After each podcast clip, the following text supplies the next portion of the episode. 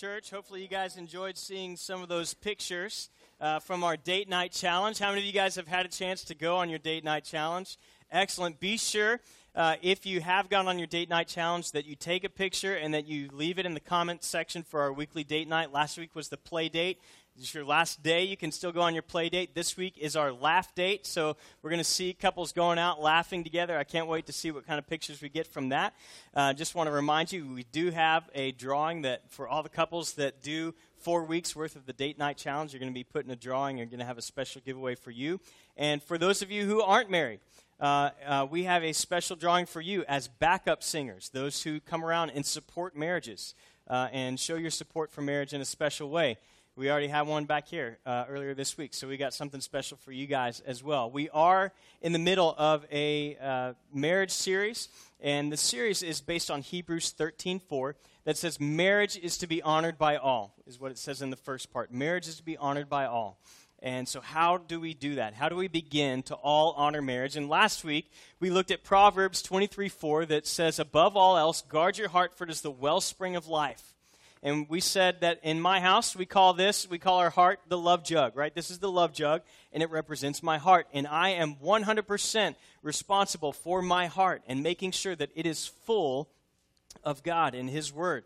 Because out of the overflow of my heart, I'm going to begin to pour into other people. And so when it comes to our marriage, we've got to make sure that our love jug is full. And some of you guys began asking the question well, how do we make sure that we keep our love jug full as a couple, as a, as a family. How do we do that? And this morning, we're going to get some uh, three really practical ways that you can keep your love jug full and really continue to work on your marriage. In fact, we're going to be in the Song of Solomon, chapter 1. If you want to be there, uh, go ahead and turn there. And we're going to talk about three necessary delays that we're going to see throughout the book of the Song of Solomon. Three necessary getaways that we have uh, as a couple that are going to allow us to maintain our love jug. Because part of the key to keeping your love jug full is recognizing that you need margin in your life. And, and what is margin? Margin, uh, we said in a series earlier this year, is the difference between what I have and, and what I need, right? The, the maximum and, and uh, what I actually have. It's the difference between your load and your limit. And so we've got to make sure if we're going to maintain our love jug at a healthy level, we've got to make sure that when our load starts to hit our limit, that we pull back and say, you know what, if I start to engage someone right now, I am not in a healthy place to do that. And so I need to pull back. I need some margin in my life, or else my load is going to hit my limit. And when my limit is full, then it's not going to be good for anybody. And so we've got to learn how, how we can maintain that, how we can keep a watch on that. And we all have limits. We have spiritual, physical, emotional, relational, and financial limits. And we've got to be on guard. We've got to understand what those are. And really, as Americans, this is something that we're not very good at. And it's something that I'm learning to do. Uh, something that, that I've started to do, I learned this from another pastor, and it's something that I'm really trying to implement in my life, is when uh, when somebody comes to me and says, Hey, uh, do, you, do you have time to talk? And I'm just learning to say, You know what? I don't. And they'll say, Oh, oh, you've got something on going on? And, and I'll say, uh, No, actually, I don't. And that, that blows their mind because they're like, Well, you don't have anything going on. You should be able to talk. And someone will come to me and say, Well, Pastor, are you busy? And I'll say, No, no, I'm not busy, actually. You caught me at a good time. And then they'll start to talk to me, and I'll say, Whoa, whoa, whoa, whoa, whoa. I just told you I'm not busy. You see, if you start to talk to me, then I'll be busy. And right now, I don't want to be busy. And that, that's just so uh, contradiction. It's a contradiction to how we think as Americans because we see someone who's not busy and we think it's our job to make them busy. When your kid says, I'm bored, which are words that are never spoken in the Turner house, because if you're bored, that means you get to wipe baseboards, right? We'll find something for you to do. Uh, but sometimes we need to recognize that it's okay to not be busy especially when it comes to our marriage. And as we begin to look at the Song of Solomon, we're going to see these necessary delays. And uh, Amanda and I, as I mentioned, a lot of this material comes from uh, a marriage uh, pastor's retreat that we got to go on and hear from a marriage expert. Um, anybody that comes from over 200 miles away is an expert, by the way. Uh, if they come from the same town, they're just a specialist, but expert. So this was an expert. They brought him in from out of town, and he shared uh, some things with us about marriage. And one of the things that he said was that if you're going to survive in life, if you're going to survive your family, you're going to survive in marriage, you have to guard with tenacity three delays. There's the daily delay, 15 to 20 minutes, where you're just with your spouse, you're unplugged, you're not looking at Facebook, you're not watching the TV, you're just talking and engaging in conversation. There's the weekly withdrawal. This is your date night. You leave your phone in the car, you relax, you have a good time. Uh, and then there's the annual abandon. And he says this is the one where lots of couples don't prioritize this, uh, but this is just a night or two where you get away, no kids, and you just enjoy one another. You just have some time away. And so we're going to see all three of these in the Song of Solomon. And I want us to start in Song of Solomon, chapter 1, just to kind of give you a big overview of this book. Chapter 1, they're dating. Chapter 2, they're engaged. Chapter 3 is the wedding. Chapter 4 is the honeymoon. And then from there, it kind of follows their marriage journey. So we're going to look at Song of Solomon, chapter 1, beginning in verse 12. While the king is on his couch, my perfume releases its fragrance. My love is a sachet of myrrh to me, spending, spending the night between my breasts. And my love is a cluster of henna blossoms to me in the vineyards of Engedi. So, what she's describing here is women of those days uh, to, to, to make themselves smell good. They would just rest with a little pouch of perfume or a little pouch of flowers resting right here uh, in their breast at night so that it would begin to uh, permeate them. And she says, This is what Solomon is to me. Like, she, like I, I can just, he, he permeates my thoughts. I can't stop thinking about him. That's what she says about him. And then she goes on and says, uh, My love is a cluster of henna blossoms to me in the vineyard of Engedi, which was kind of a desert retreat. It was this beautiful oasis where people would get away. How beautiful you are, my darling. This is what he says. How very beautiful. Your eyes are doves. How handsome you are, my love. How delightful. Delightful. Our bed is lush with foliage. And then verse 17 the beams of our house are cedars, and our rafters are cypress. So she's beginning to dream about the day that they're married. And they begin building their house together. And she says, Our house, our house, the beams of our house are cedars and the rafters are cypress. It's a, she's using an image to say that our house is going to be a place of safety and security and it's going to be a retreat. It's going to be a place where we get away from the things of this world. Home ought to be a safe place. The idea is that our home is an Engedi. Uh, it's a place of rest, of refreshment, and rejuvenation. It's a place where, where we're safe, where we can unplug from the world and we can enjoy one another. Uh, and, and I know some of us are, are sitting there and we're thinking, yeah, my house is not an Engedi some of you are thinking, and parents, you're not a bad parent if you've ever had to psych yourself up to go home, right?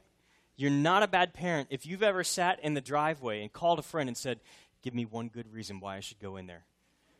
And it's like, because your family's in there, man. Like, that's why you should go in there. But especially dads, right? The modern day parenting, you spend all day at work, and then you come home and you're expected to be the entertainer for two hours. Here's the kids, take them and entertain them while I finish dinner. And you're like, man, I just want, like, 20 minutes to sit back and relax.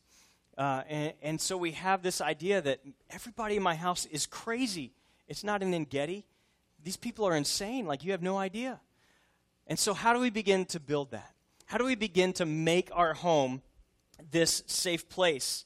How do we begin to make our home a judgment free zone where we're treated, uh, uh, we get treated poorly enough in the world? We're treated poorly enough in the world. We need to make sure that our home is a safe place and that our kids enjoy that. And this is the one. The daily delay is one that, that I love because there should be a time where it's just you and your spouse, but your home as an Engedi, as a place of rest, should really include your children as well. And I mentioned last week that this is something that's very near and dear to our heart. Amanda and I strive for seven nights a week to have dinner with our family. Friday night, the kids know I pick them up from school. I try to finish all my work early. I do whatever I have to do. I get up at 5 o'clock. I get up at 4.30 to finish my work by 3 o'clock so that I can pick them up from school. And family night begins. And we have fun. We do different things. Um, but this is a priority for us to sit around our dinner table and to slow down for just a few moments. We have a little devotional that we go through every night, and the kids bring the devotional book. And they're like, Dad, don't forget, we got to do this tonight. They get excited about it because they know that this is a safe place for them. And we want that. It's a, uh, it's a place where, where we should have uh, tech free time, right? We should take our phones, our iPads, our, phone, our, our computers, put them in a drawer. If you call me from about 5 o'clock until about 7.30 when the kids go to bed, I'm probably not going to answer probably not going to answer unless something big's going on. Um, but even then, I, I've said Saturday is my Sabbath. So if you die on a Saturday, I'll, I'll be there on a Sunday, right? Uh, the next day. But Saturday is my day with my family. That's when I spend with them, and I don't let anything interrupt that. And we need to start creating this idea that our family time is valuable. Um, and there's some, some things that we've done in our home to do that. Um, some people call it a family constitution, but we have created in our family a coat of arms. And we have the Turner coat of arms. My wife and I got away. We had what we call a weekend to get it, uh, a getaway to get it together, where we sat down and we focused on our marriage, and then we had um, times that were just unscheduled where we didn't have anything planned and we just went for a walk and just had fun. And then we had times where we said, all right, where do we need to take our family over the next year? And this was one of the things that came out of that was this Turner coat of arms. And front and center, you will see love of God. Love of God. And that comes from Deuteronomy 6. Hear, O Israel, the Lord our God, the Lord is one. These commandments and statutes which I give you today are to be on your heart, which we talked about last week. It's got to be on your heart before you can, verse 7, impress them on your children. Talk about them when you sit at home and when you walk along the road, when you get up and when you lie down. Right? They're to be on your doorposts. And so we have these verses, and we have said that for us as a family to love the Lord our God with all our heart, soul, mind, and strength is a priority for us. This means that we're having those daily devotional times with our kids, but that's not the only time we talk about things. Uh, this coat of arms, one of the reasons we came up with this is because we wanted a way to talk to our kids about the things of God throughout the day, throughout uh, as we go throughout our life. And so, as we're going around town and we see something, we can say, "Hey, kids, did you see that?" Now, what do we believe as a family? And they can, they can talk to us about what we believe as a family and about how does that line up with the Word of God, what you just saw, what you just heard. And hey, look at that rainbow that God blessed us with. And we're talking about these things on a regular basis. And so we've made this a priority for us as a family. It's one of the things that we do at, at meal times. Um, we also we do uh, we do special times of prayer. We pray with our kids not just at meal times. We pray with them before bed. We pray with them uh, on the way to school, in the car ride. That's a great place to pray with them. And we also have times where we just say, all right, kids, come together and let's pray. The 1002 alarm, our two year old, Evie, she knows when that alarm goes off. Anytime my wife's phone rings, she's like, it's time to pray for the harvest and laborers. She's like, no, that's actually a phone call. Uh, but she, she knows that it's time to pray, and she'll stop and she'll pray for the harvest and for the laborers. And so this is something that we've built into our family. Uh, when I was a youth pastor, a lot of times parents would say, you know, the number one thing I want for my kid is I want them to grow up and stay connected to the church. I want them to fall in love with the Lord Jesus Christ and with the church. But then you start talking to the parents and you ask them about, well, tell me about your church experience. Where do you go to church? Well, you know, we, we go to this church sometimes when it's more convenient, but other times we go to this church, and occasionally we just go to this church, whichever one fits our schedule best that weekend and you ask them, well, where are you serving? Well, we're not really serving because we just don't have time right now, and it's kind of busy. And you know, we'd give to the church, but gosh, that you know, that's just one more thing. And and they've got sports going on, so it costs a lot of money. And and so you start talking with these parents, and you you find out the reason your teenager's not interested in going to church, the reason your kid's not excited about going to church, is because you're not. How can you expect your kids to be excited about something that you're not excited about?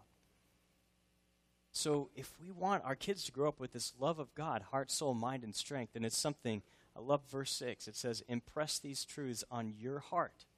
It's got to be there first. It's got to be there first. Uh, I don't have time to walk through all these other ones, but we have humility. Uh, Philippians chapter 2 is a great one that talks about that. As a kid, uh, we, we've, uh, we've got to impress on our kids that we've got to ask for forgiveness. We've got to be willing to accept discipline and not repeat our mistakes. And I love what Philippians 2, uh, verses 4 and 5, it says, Consider others, don't, don't look only to your own interests, but also to the interest of others. Consider others better than yourselves. So teaching our kids when they're young to, to take that to heart. Respect. 1 Peter 2.17 is a great verse for this. We teach our kids that you will obey mommy and daddy the first time with a happy heart. Respect for authority begins in the home. Uh, dating couples. Let me talk to you guys if you're single, dating. Uh, I know you think it's, it's kind of cute, his little bad boy side, uh, when he doesn't respect his parents, but let me tell you, if he hasn't learned to respect his parents, it's going to be really hard for him to keep a job later down the road, right? It's going to be really hard because respect for authority begins at home. So we teach them to respect authority. We teach them to respect one another. In fact, one of the things that we've started as a family to teach them respect for one another is something that we call an honor list. And uh, this is something that we don't allow name calling in our home. We don't allow people to, to talk badly about each other in our home. And this is something that we started recently that has been amazing. And our kids actually ask to do this from time to time. Each one of our family members has an honor list. And occasionally we pull these out, especially at birthdays and special events. We pull these out and we go around the table. And when it's your turn, everyone says why they love you, what they love about you. And so the first one on top here is my son, Bear. Uh, and I, I just said, Bear, I love your energy. Mom says, I love it when you snuggle with me. Malachi says, uh, I like that you are funny. Charlie says, I like that you play with me at recess at school. Evie says, he's funny. That's about, that, she says that every time. She's two. Um, so everybody's funny. And then uh, Charlie came in. I love this. She came in the next day and said, Can I write in Bear's uh, honor list? I want to write something on his list. And so they asked to do this on their own. She said, I love how you play with me. And everybody has this. Why? Because we want the messages on their heart to be in line with God's word and positive because they're going to get enough of that negativity out in the world. So when they have a bad day, somebody at school makes fun of them, we pull this out and we say, What do we know to be true? What are the people who care about you most? What does God say about who you are? And so we pull those out and we start reading through them. At their birthday, we pull it out with everybody there if we're having a party, we pull it out and we read it. And we read honor. We speak words of high value over them to, to teach them to respect one another. Uh, I, I don't have time to make it through all of these, but generosity, unconditional love, integrity, courage, and laughter. And laughter is important as you're going to find out this week as you go on your dates, laughter is important. And uh, I wish I had more time to get into those. If you're interested in this, feel free to steal this and use it. I'm sure I didn't create this on my own, but I encourage you, have something like this as a family where you're able to say, hey, this is what we are about. And when you have those dinner times, when you have that daily delay, when you're sitting there just talking, say, hey, uh, you know, this is what we're about as a family. I love this. People are taking pictures of the screen. You don't even have to write anymore, right? We don't even have to buy pens. You just t- just take a picture of the screen. You got to take it, all right? So love that. The second one I want us to see. Uh, so we have the daily delay, and the second one is the weekly withdrawal. The weekly withdrawal. Sol- Song of Solomon, chapter two, two, uh, beginning in verse 13, uh, beginning in verse 1. It says, I am a rose of Sharon, a lily of the valleys. Like a lily among thorns, so is my darling among the young women. Like an apricot among the trees, the trees of the forest, so is my love young, among, among the young men. I delight to sit in his shade, and his fruit is sweet to my taste. Now, what is she saying here? She's saying that Solomon is protection to me, that I can sit and slow down and be in his shade, that he's going to protect me, and while he's protecting me, I can reach up and, and have a little snack. He's protection and provision for me. And, and this is my prayer is that my two daughters, that, that the day comes that it's time for me to hand them over to their husband, that I find a man who is, who is their shade and their protection uh, and is in, the, in provision for them. That's what I desire to be for my wife. And I let my daughters know right now, I am your protector, I am your provider, but the day's going to come when I'm going to hand you off to someone else. What I teach my boys is that you need to be this. You need to be a protector, provider. That's why courage, one of those ones that was listed, um, we, we tell our boys, you do everything you can. When you see someone being made fun of, you always stand up for what is right, no matter the cost, and it's going to cost you at times. And we've told them, look, if, if you're standing up for yourself or someone else at school, you do everything you can to get away. But if you ever come home with a bloody nose, or you ever have to give someone else a bloody nose, if you did everything you could to get away, but you were standing up for what was right, you may get in trouble at school, but your mommy and daddy will be proud of you. I know some of you are freaking out about that, but we want them to stand up for what's right no matter the cost. All right? So, we want them to be that protection, that provision. He says, He brought me into the banquet hall, and He looked at me with love, sustained me with raisins, refreshed me with apricots. I'm lovesick. She's physically sick because she's so in love with Solomon. I love this. His left hand under my, ha- under my head, his right arm embraces me. Now, listen to this. This one's for the singles. Young women of Jerusalem, I charge you by the gazelles of the wild and the, uh, and the wild does of the field, do not stir up or awaken love until the appropriate time. Remember, they're not married. And so, what does she say? He's embracing me, he's holding me, but now is not the proper time. Do not arouse or awaken love until it so desires. When's the proper time? We're in chapter 2. Chapter 3 is the wedding. After the wedding is the proper time to arouse or awaken love, right? So we're going to go on. It says, verse 8 Listen, my love is approaching. Look, he comes, leaping over the mountains, bounding over the hills. My love is like a gazelle or a young stag. He is standing behind our wall, gazing through our windows, peering through the lattice. My love calls to me. Now we hear this and we think he's a peeping Tom. He's looking through the lattice. That's not it. What is she talking about? She's talking about anticipation. She says, I know he's coming to take me out on a date, and I can't wait to see him. And I know he's just as eager to see me. He's going to try to look through the windows to see if he can catch a glimpse of me before I come down the stairs and we go out on our date. This is why that, that weekly withdrawal is so important, that date night. Arise, my darling. Come away, my beautiful one, for now the winter is past, the rain is ended and gone. The blossoms appear in the courtyard, the time of singing has come. The turtle doves are cooing, is heard in the land. The fig tree ripens. The, uh, the blossoming vi- vines give off their fragrance. Arise, my darling. Come away, my beautiful one. So, this weekly withdrawal, this is our date night. This is our date night. This is why we've done the date night challenge. And uh, we've given you four dates with 10 10 date ideas. Originally, we were going to do a cheap date, but we decided, hey, those of us on Dave Ramsey might need a cheap date every week. So we provided a couple of those for you. And uh, we hope that you'll take those and take those 52 questions. Those are just conversation starters. That's not homework, that's just a way to, to get you talking, right? So the idea is that you would get away with your spouse once a week and you would begin talking with them, that you would begin asking questions about your relationship, how you can improve. And uh, I want to give guys a, a little, uh, a little help here, right? I want to teach you how to score points while you're napping right? Because uh, guys and girls score points differently, right? Guys, uh, you, you, for guys, we wake up breathing. That's an automatic 10,000 points. Um, all right? But you go out and you bring home a rose for your wife. How many points do you get? You get one point, right? You bring home a dozen roses. How many get? How many points do you get? Get one point. See, that's the trick. That's the trick. See, you get one point, but let me tell you how to score points while you nap. All right, you call your wife on Monday at work and you say, on Thursday night, I'm going to pick you up. Here's where we're going to go, and here's what we're going to do. I've taken care of childcare. We're going to have a date night. You just scored a point.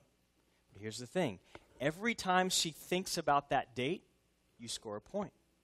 Every time she tells one of your friends about that date, you score a point. And so you're just racking up points. So if you ever walk into a room and she's looking at you and smiling at you, here's, here's the worst thing uh, you can do is open your mouth, right? So she's looking at you, she's smiling at you, she's anticipating this date, so you just back away slowly.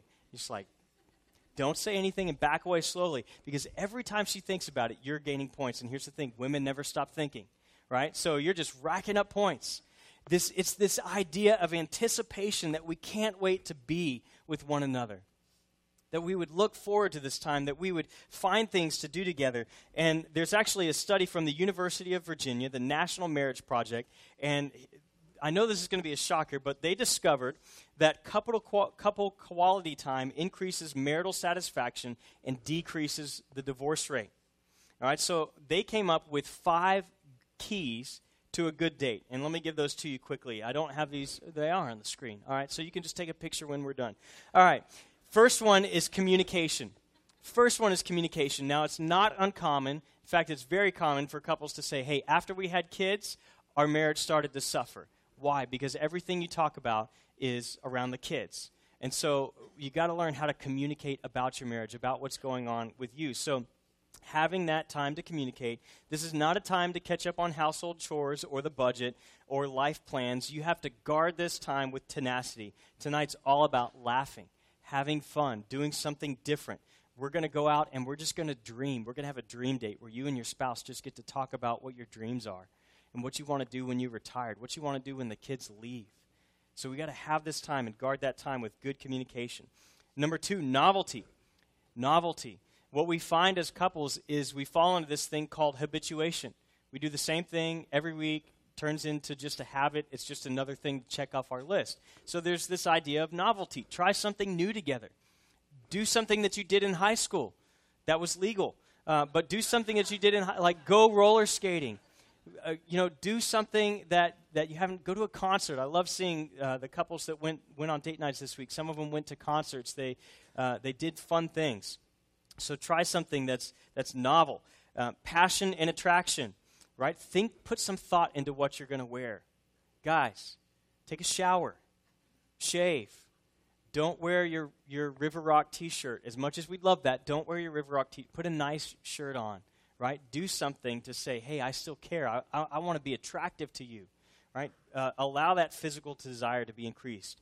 Here's the other thing is it signals commitment when you go out on a date night, and this is one of the reasons why I love seeing it posted on Facebook, and we ask you to do that, is because it signals to your kids and to your family and to your friends that we are prioritizing our marriage, right?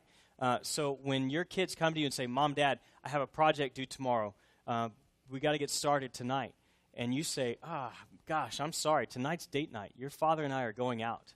Good luck on that project, right? That lets them know that your kid is not the center of the household. Those of you that are going to be doing the parent child dedication, we do have a class that you have to go through to be a part of that, and we're going to talk about the child centered or the Christ centered home instead of the child centered home. And a Christ centered home means that other than your personal relationship with Jesus Christ, your marriage is the priority, not the kids. Right?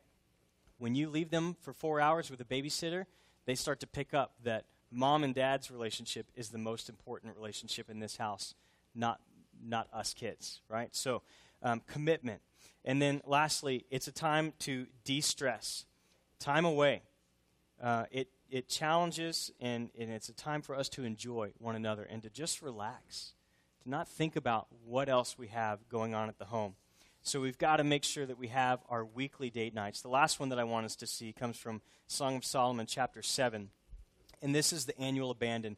This is the one that I think is hardest for most people to do, to take that time to get away. Song of Solomon, chapter 7, beginning in verse 11. Come, my love. They're married at this point, been married for a while. Come, my love, let's go to the field. Let's spend the night among the henna blossoms. Let's go early to the vineyard. Let's see the vine that has budded. If the blossom is open, if the pomegranates are in bloom, there I will give you my love. What is she saying?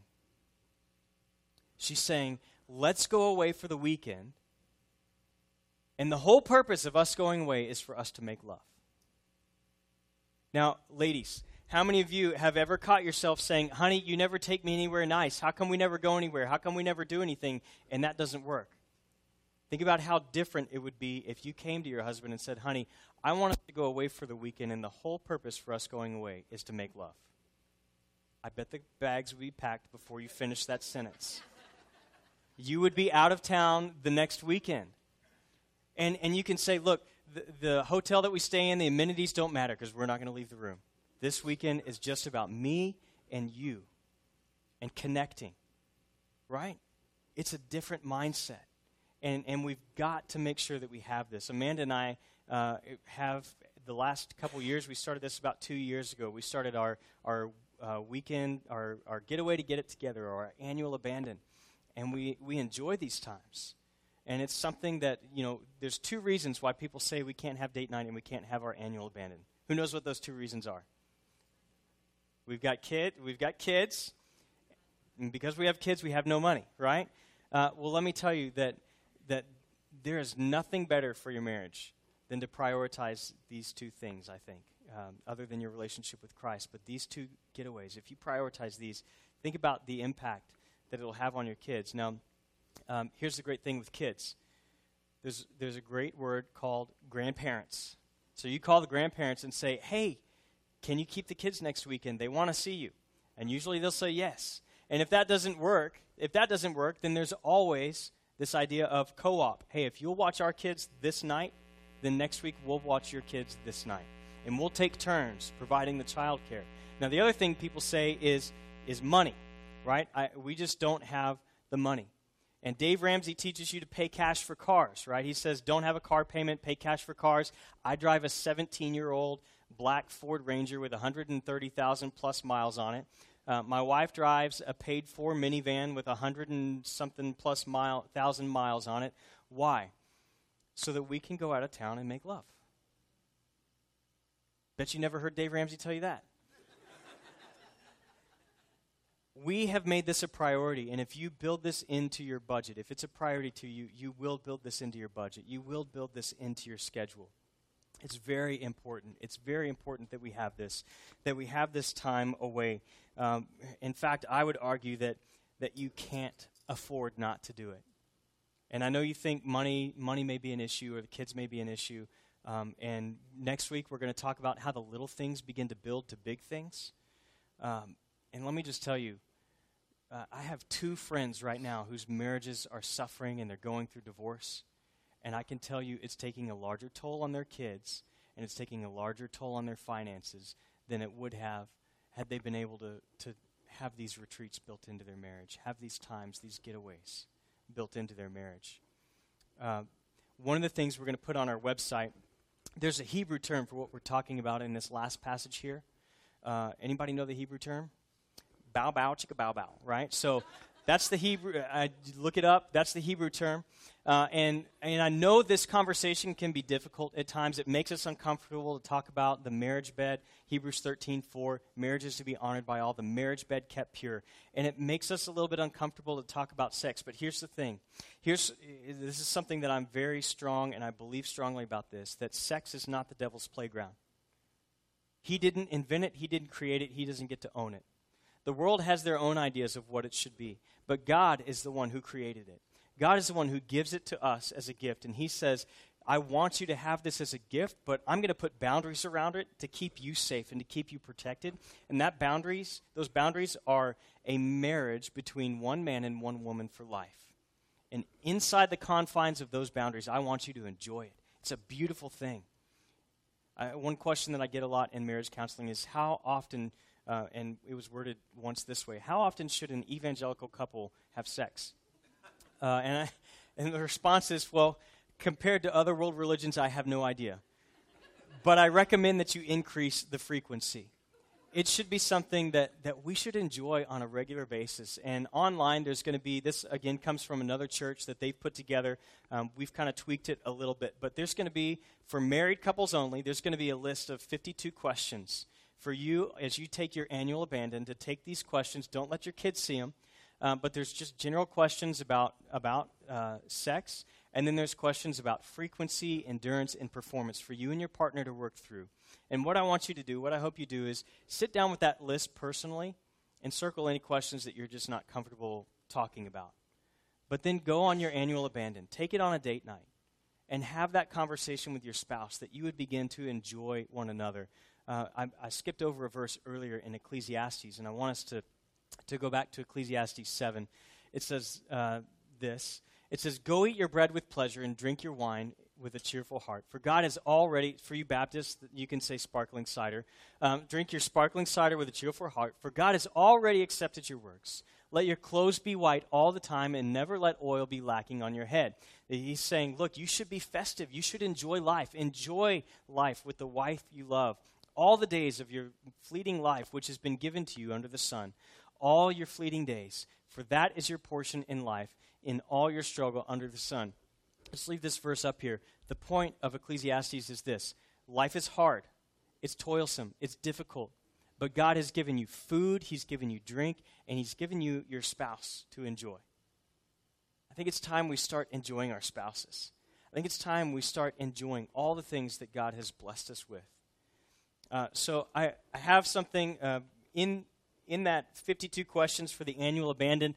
Um, we have a couple resources there listed for couples, some books that we want to recommend, but I want to recommend one to parents because sex is not the devil's playground, and it is something that we ought to we ought to paint a good picture for our kids uh, of what it is and what God has designed it to be. So couple books that I want to recommend. My wife actually is the one who said you ought to recommend these books. One is How and When to Tell Your Kids About Sex, and it actually comes with four companion books. Um, it starts with The Story of Me, and then it goes to, uh, and this is for ages three to five. We waited till our kids were a little bit on the older end for this one. And then there's another one before I was born, ages five to eight. And then uh, Facing the Facts, ages 11 to 14, or excuse me, uh, What's the Big Deal? Why God Cares About Sex, ages 8 to 11. And then Facing the Facts, ages 11 to 14. Parents, it's not too early to start talking about your kids. In fact, as my wife started reading through this, she said most of this deals with like before they're five and how we start having that conversation to talk to them about what's appropriate, what their bodies, how God has designed their bodies. It shouldn't be an awkward one time conversation that we have. We definitely want to paint a beautiful picture for them. The other one that I want to recommend to you guys is called The Language of Sex. Again, this is just a way for you and your spouse to start having that conversation. And I'm just curious is there a couple brave enough to say, hey, we're going to plan an annual abandon and we want to take this book and read it before we go? Anybody brave enough to say that? Anybody? All right, John, thank you so much in the back. Come on down, buddy. Come on down. Give him a hand. Brave enough to say, hey, we're going to have this conversation. There you go. Yes, sir. don't go into too much detail. I don't need to know that much. My prayer for you guys is that you would begin enjoying the spouse you love that you would begin enjoying one another, that you would prioritize these daily, daily delays, the weekly withdrawal, and the annual abandon, and that we would see how it makes a difference in our marriages. Will you pray with me? Heavenly Father, we thank you for today. We thank you that you have blessed us with spouse, spouses to love. Um, Lord, we thank you for those who have already come around and begun being good backup singers. Uh, we pray, Lord, as we continue on our date nights, that it would signal to those around us that as a church, we prioritize marriage. We believe that marriage is between one man and one woman for life, and we are committed to doing whatever we can to strengthen our marriage and to strengthen the marriages around us. Lord, we ask and we pray for the marriages that are hurting this morning. Lord, where only one spouse is connected to you as the true and only source of life. Father, we ask for healing. We ask for those marriages to be resurrected. Pray for those that are here, and uh, Father, their time has not yet come, and you have not uh, blessed them with a spouse.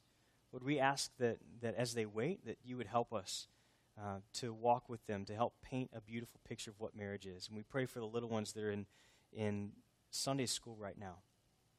We ask that you would help us to have marriages worth repeating that they would look around this church and they would say, I see that marriage, and I want that when I grow up. I want my marriage to be like that. We pray all this in Christ's name. Amen.